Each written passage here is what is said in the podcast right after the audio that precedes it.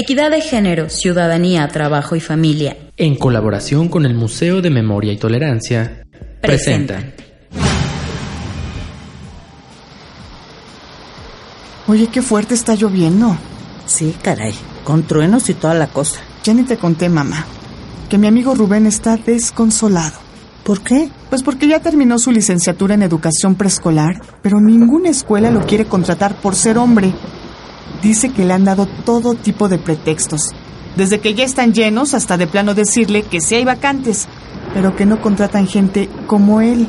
Bueno, hijita, es que tienen que cuidar a las niñas y los niños de la escuela. Cuidarlos sí, pero no del género de los maestros. ¿Eso qué importa? Además, Rubén no es gay, por si es lo que estabas pensando.